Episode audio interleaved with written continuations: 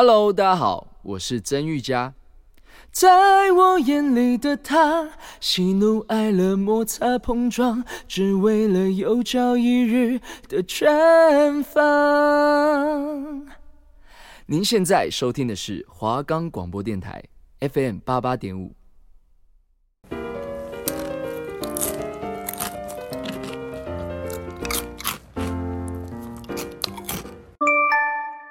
要一起吃饭吗？快来啦，不然等你哦。欢迎大家收听《鱼食不候》，我是婕妤，我是佳瑜。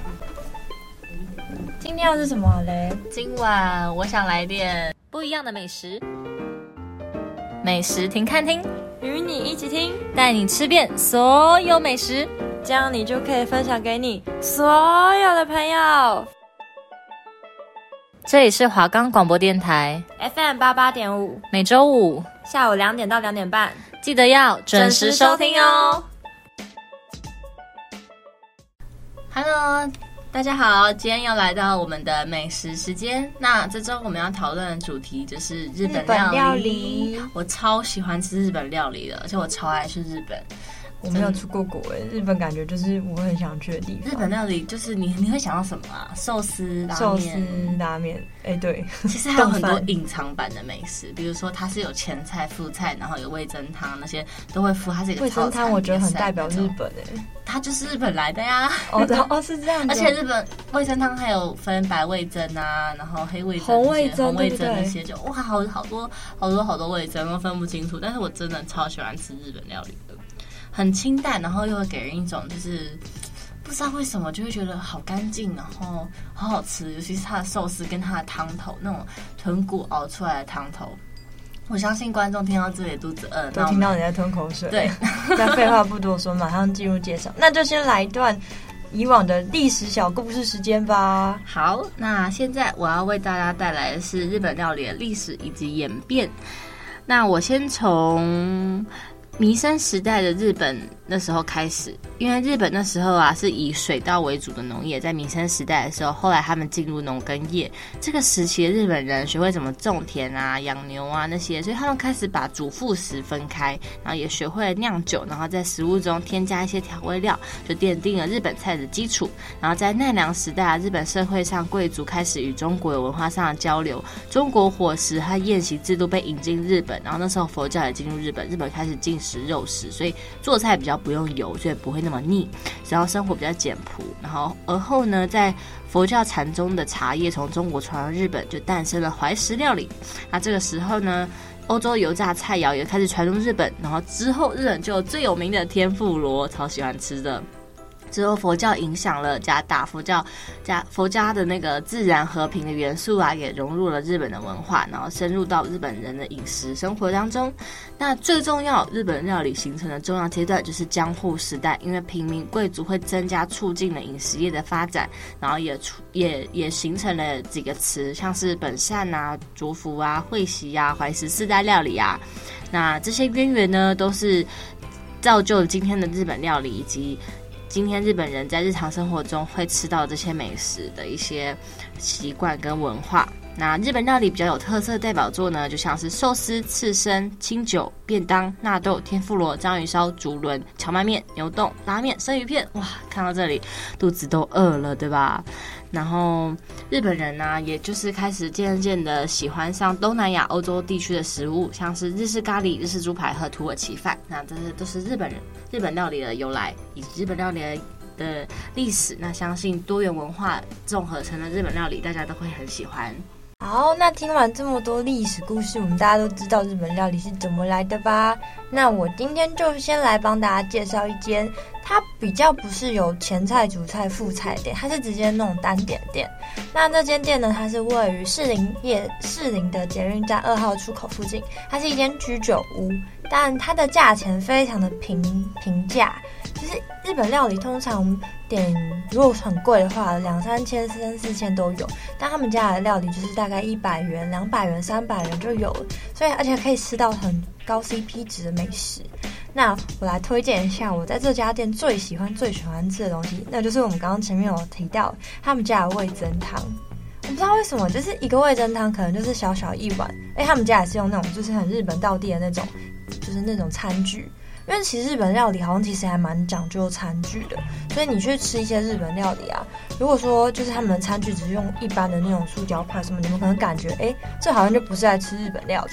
所以他们家的餐具是蛮讲究的，然后价钱很平民。那我刚刚讲到那个味增汤，价钱也才三十块左右，我不确定它最近有没有涨价，但它真的是超级好喝的，是那种你点一碗你还会想要再点第二碗的那种。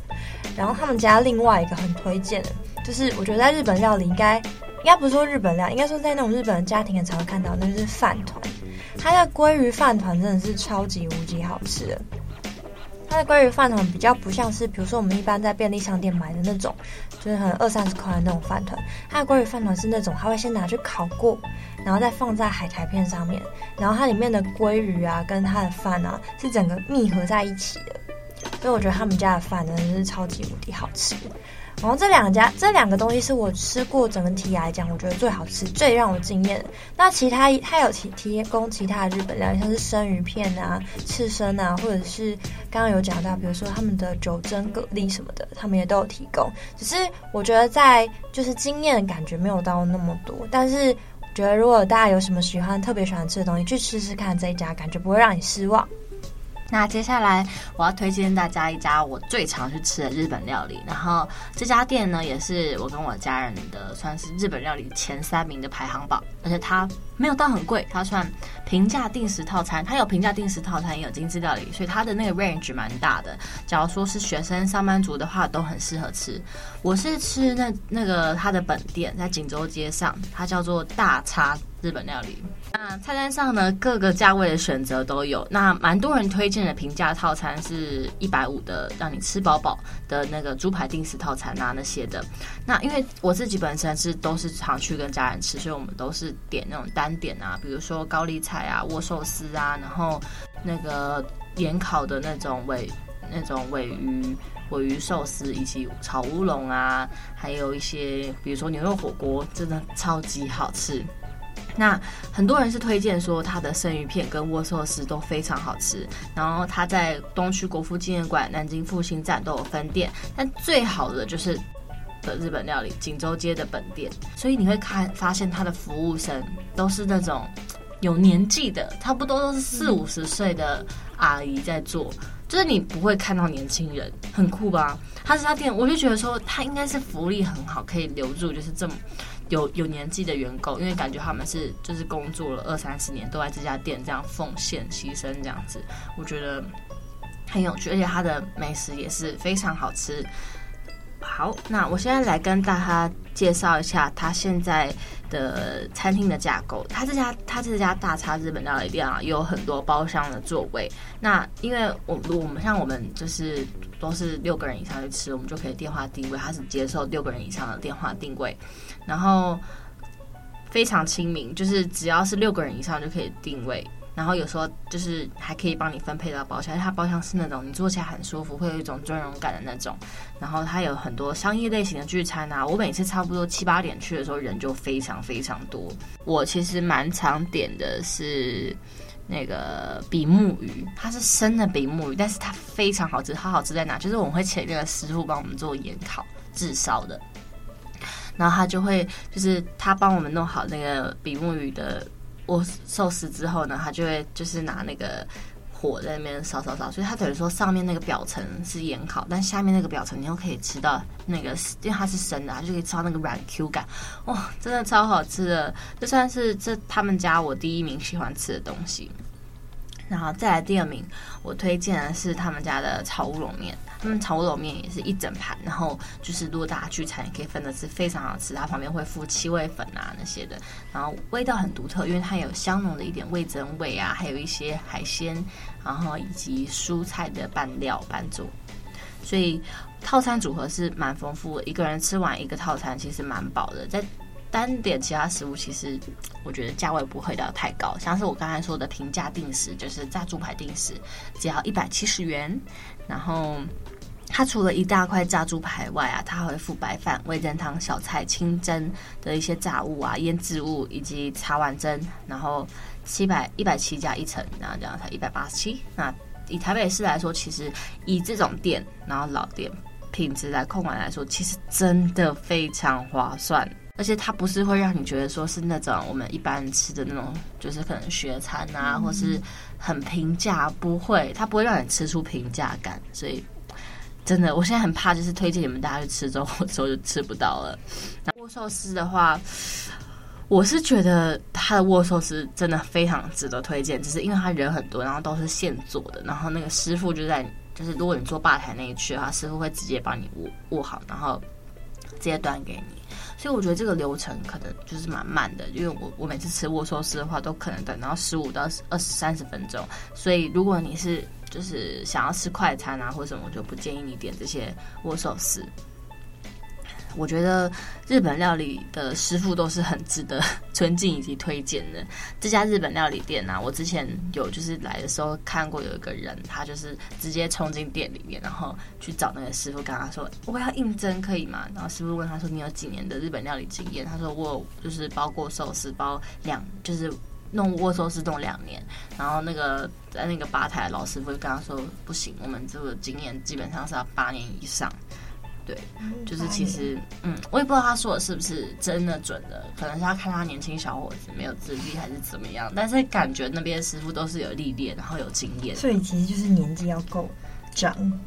才可以，就是嗯，蛮蛮多蛮多，就是他，我看到他师傅都是真的是长辈级，连服务生都是真的都长辈级，我都很怕，就是他们这样会不会有职业伤害？因为其实差不多都已经四五十岁，然后可能拿东西就没办法拿那么。你要想，这其实是他们的门槛。哦，真的假的？而且他们都很开心哎，就像我，我基本上是每次都做包厢，因为大家很多人，然后那个。我们固定那个服务生，他就是只负责我们这个 set，就我们只负责那个、哦。那跟某家火锅店很像，所以就是蛮特别的。然后它算是中山区，我会想到日本那里最好吃的一家，对，推荐给大家。他在锦州街上面。嗯，好，那再来又轮到我介绍啦。那我今天要介绍这间店，它不在台北，它在嘉义市。它在嘉义市的东区。那如果如果有嘉义人的听众，我只要讲到这三个字，应该就知道哪里。它它附近是体育馆，好，就是体育馆。基本上就是，呃，讲到这三个字，大家应该就知道我在讲哪一间了。然后这间它特别的地方在于，它应该是嘉义人的老回忆了，因为它这有它这间店，起码我出生前它就开了，所以它开已经十二十年左右了。那这家店，我会觉得它在我心中。我其实觉得，如果说观众去吃的话，可能我讲的会有点不太准，因为它有点像是就是那种就是家乡味，所以可能你们光去吃会觉得，嗯，其实还好。但我觉得他们家可以就是经营这么，因为他们家只要是如果说你可能六日去排的话，你基本上排不到，而且他们附近的停车位基本上都是为了去吃这家店而排满的，所以如果六日去吃的话，比较不建议。比较建议的话是在平日去吃。可是这间店它的感觉，因为它有点像是就是那种。就是家乡味，所以可能你们光去吃会觉得，嗯，其实还好。但我觉得他们家可以就是经营这么，因为他们家只要是如果说你可能六日去排的话，你基本上排不到。而且他们附近的停车位基本上都是为了去吃这家店而排满的，所以如果六日去吃的话，比较不建议。比较建议的话是在平日去吃。可是这间店它的开的日，因为它开的日期就是跟如果跟台北比的话，它会比较早关。嗯。我其实觉得，如果说观众去吃的话，可能我讲的会有点不太准，因为它有点像是就是那种就是家乡味，所以可能你们光去吃会觉得，嗯，其实还好。但我觉得他们家可以就是经营这么，因为他们家只要是如果说你可能六日去排的话，你基本上排不到，而且他们附近的停车位基本上都是为了去吃这家店而排满的，所以如果六日去吃的话，比较不建议。比较建议的话是在平日去吃。可是这间店它的开的，因为它开的日期就是跟如果跟台北比的话，它会比较早关，早上的十一点，然后开到晚上的八点半就关门了，所以它能够吃的时间还蛮短的。但是它的价位也是非常的便宜，甚至它还有出那种给宝宝吃的宝宝寿司。然后除了宝宝寿司以外，它还有出那种素食的。那这家有特别为就是素食者，然后推出一系列的，虽然选项一定会比就是能够选。能够比就是什么食肉者的选项还要来的少，但起码还要给这个选项，而且连宝宝寿司它都有给素食选项，很特别，很特别啊！这宝宝寿司真的很酷。嗯、然后，而且它的，我觉得可能是因为地方物价比较不一样，它的它的味噌汤才十五元而已，哇，超便宜耶，超便宜的，超便宜。对，因为它有很多一些很特色的料理，比如说什么生牛肉，嗯，就是比较很很少地方会有在卖，他家有比较很多特别料理，然后他有一个限量的汤，那汤我每次去就是晚一点都喝不到，他那那那汤是鲑鱼蛤蜊汤，而且你要听到鲑鱼跟蛤蜊两个，你就开始觉得，嗯，日本料理店啊，应该。一两百块跑不掉，像我刚刚前面推荐那家九珍蛤蜊，它也要一百六。嗯，那这家有加鲑鱼又有加蛤蜊汤，它才四十五块钱而已。哇，很佛价哎！佛价一百块那边吃到饱。好好。对，然后讲到日本料理的话，应该会很常讲一个东西，就是锅烧面。嗯，锅烧面在日本料理也很红。然后他在他们家的锅烧面是那种六十块钱哦，然后而且 有够便宜，有够便宜，所以你一百块那里可以吃很饱。那它的质感呢？就是它便宜，那应该说它可能就没有办法像那种，就是跟那种餐厅比起来，真的会有你真的会感觉到你吃便宜，它给你的东西也应该就是对应的价位。嗯，可是应该说就是吃起来是好吃的，不会马虎，很适合学生去吃，很适合学生去，因为它附近有很多高职高中。哇，那感觉就是学生下课的最爱。对，或者是月底，月底的人很适合去 吃。月底，对，一百块可能在可能在台北可能吃不了什么东西，便当一个，然后加一个十块钱饮料了不起了，啊、在那里就是哎吃到饱。天哪，好想去哦！对，推荐大家如果有兴趣去嘉义玩的话，东区体育馆附近这间店超赞的。嗯，好好啊，接下来换我推荐一家，就是应该蛮多人都会知道的日本料理店。可是它其实也，它算是日本料理的属性，但是呢，它是旋转寿司，就是现在大家最爱吃的。欸、我觉得大家想到旋转寿司，应该会想到一家超级有名的旋转寿司。我觉得旋转寿司我自己心中有三家有名，一家是三十块，一家两家四十块的。对，我现在讲的这家是四十块，就是一一一盘四十块，是可以扭扭蛋的。对，就是那家可以扭扭蛋的，因为我就是因为它扭蛋去吃的。重点是。就是虽然它有扭蛋，它品质不会到太差，吃满五盘吧就可以丢盘子进去，然后你就有可能获得扭蛋。然后在网络上的评价是说，基本上你吃二十盘才有一颗，但不知道是不是真的。对，有些人说这这这是一个定律。然后我之前问过服务生说，哎，不好意思，我想问一下，就是你们这个一定要吃到二十盘才有吗？他就和我说，没有啊，我们这是几率问题哦。然后我爸就很坚持说，没有没有没有，这这真的是二十。那你们后来有去实验吗？就是我们那时候有吃五盘，然后就中。可是呢。我爸又说，这是上一桌的人可能吃到十五盘，然后才中，然后就哦，好好好好好，你说的是，就是而且我很推荐它，是它除了价位合理，因为一盘才四十块之外，然后餐点算好吃，不会到非常精致，但是好吃，然后选择多样，然后有趣性很丰富，就是它很适合小朋友去，小朋友看到玩具就会定下来，而且它整个灯光跟它的那个 stay 的那个摆盘啊那些的。我就觉得很舒服，就给我就会想要让我一直去的那种感觉，很疗愈。尤其是你，你可能一次点拿很多，然后你整桌摆满啊，就哇，看起来就是去一家高级料理吃饭那种感觉。好，那先推荐它的生食。它的生食的话呢，它很多季节性的美食，呃，季节性的鱼啊、肉啊去做一些调配，所以它可能每一期来的寿司都不一样。那寿司的话呢，会推荐新曼沃寿司，然后盐烤的味增美乃滋鲑鱼，还有盐烤气死长长崎鮪鱼，它都是限定的加酱口味，我觉得都还不错。然后，因为它真的是蛮蛮多人都知道这家店，然后蛮多人去吃，所以刚开始它开幕的时候，我都排超久。但后来发现，它有一个方式可以去定位，网络定位吧？对，它下载一个 app 叫一排客。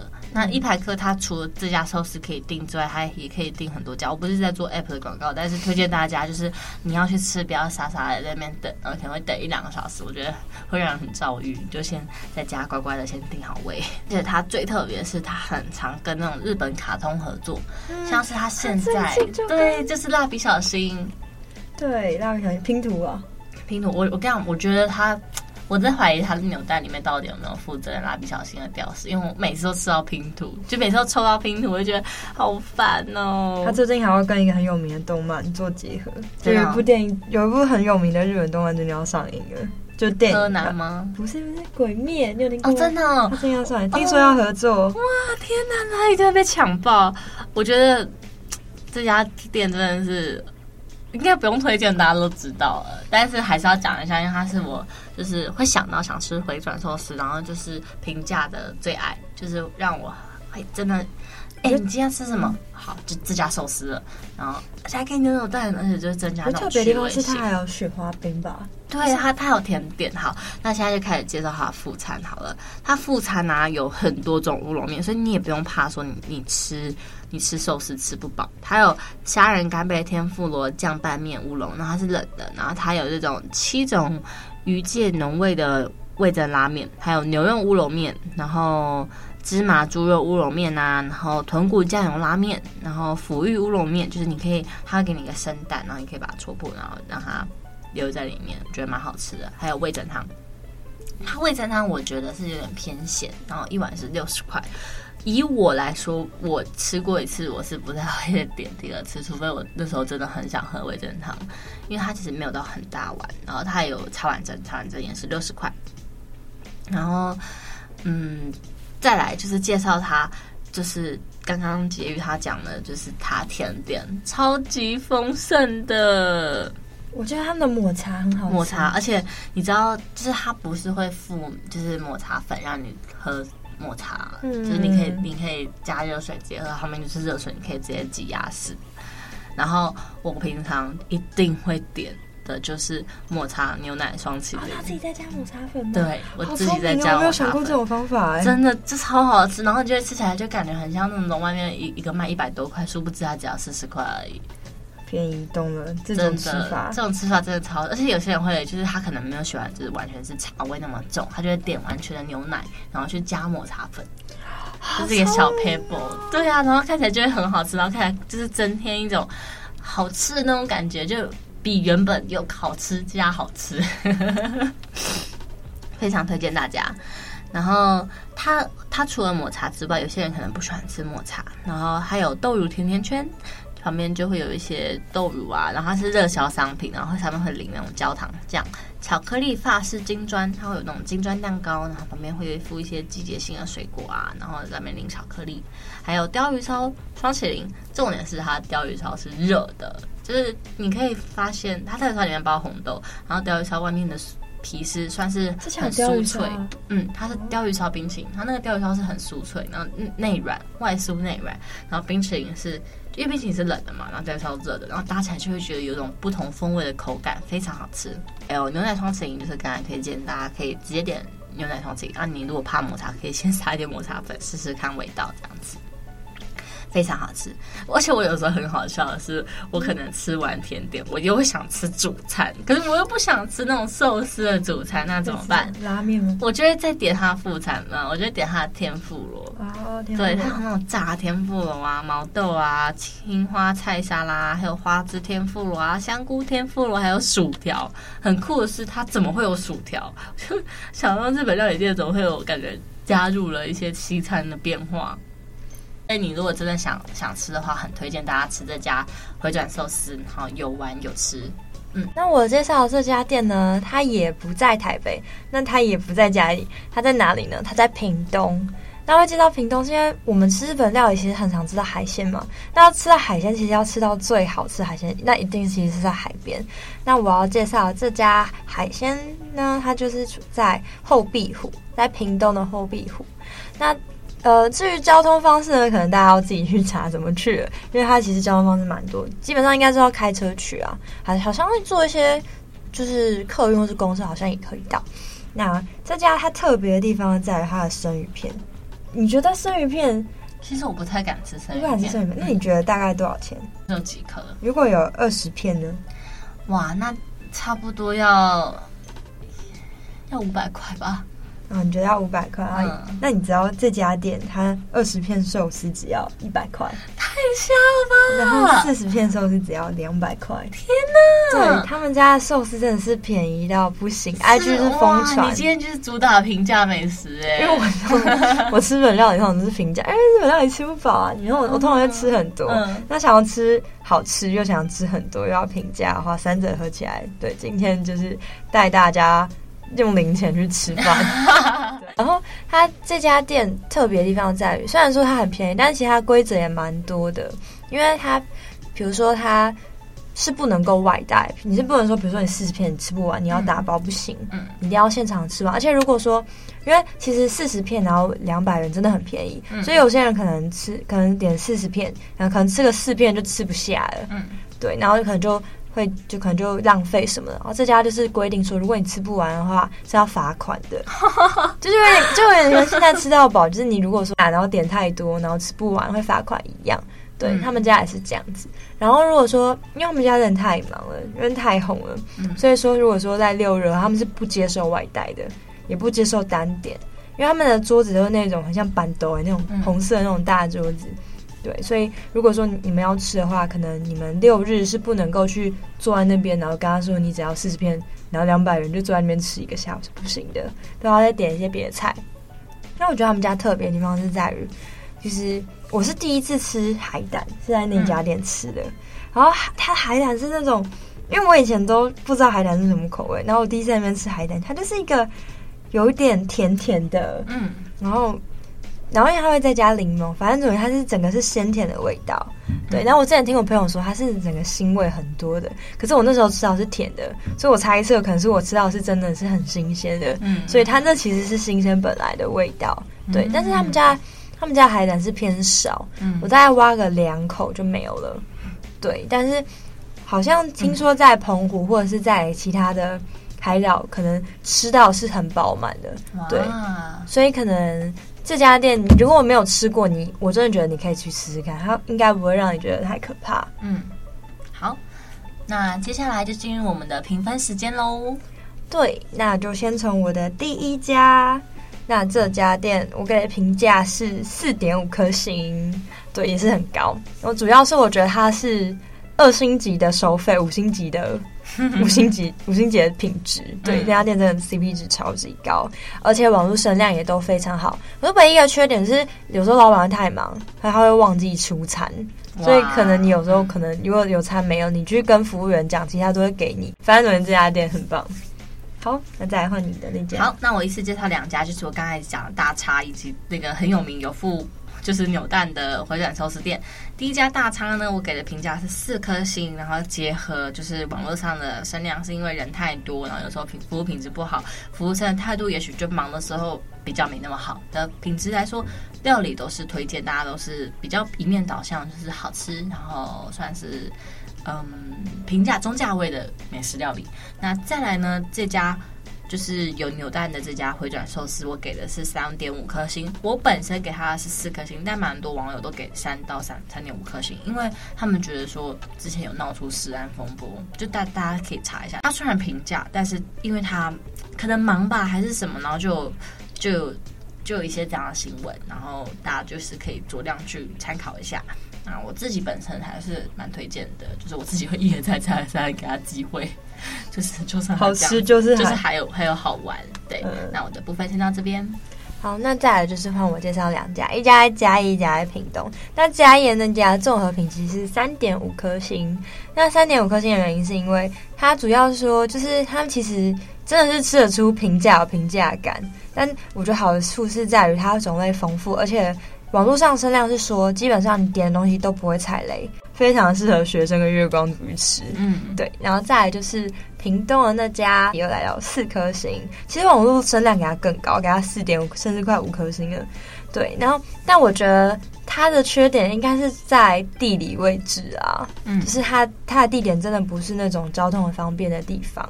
对，嗯，但也正是因为它在海附近，所以它的食物才可以这么新鲜，都可以去尝试一下那家店哦。好，那我们今天就介绍到，到这边，欢迎下周五准时收听《于时不候》。那我们下礼拜再见喽！好，拜拜，下礼拜见。那我们的节目可以在 First Story、Spotify、Apple Podcasts、还有 Google Podcasts、Pocket Cast、还有 Sound On Player 等平台上收听，搜寻华冈电台就可以听到我们的节目喽。那欢迎大家分享，然后可以留言告诉我们下周想听什么样的节目，然后欢迎大家就是准时收听，支持我们。我们下礼拜见喽，拜拜。拜拜。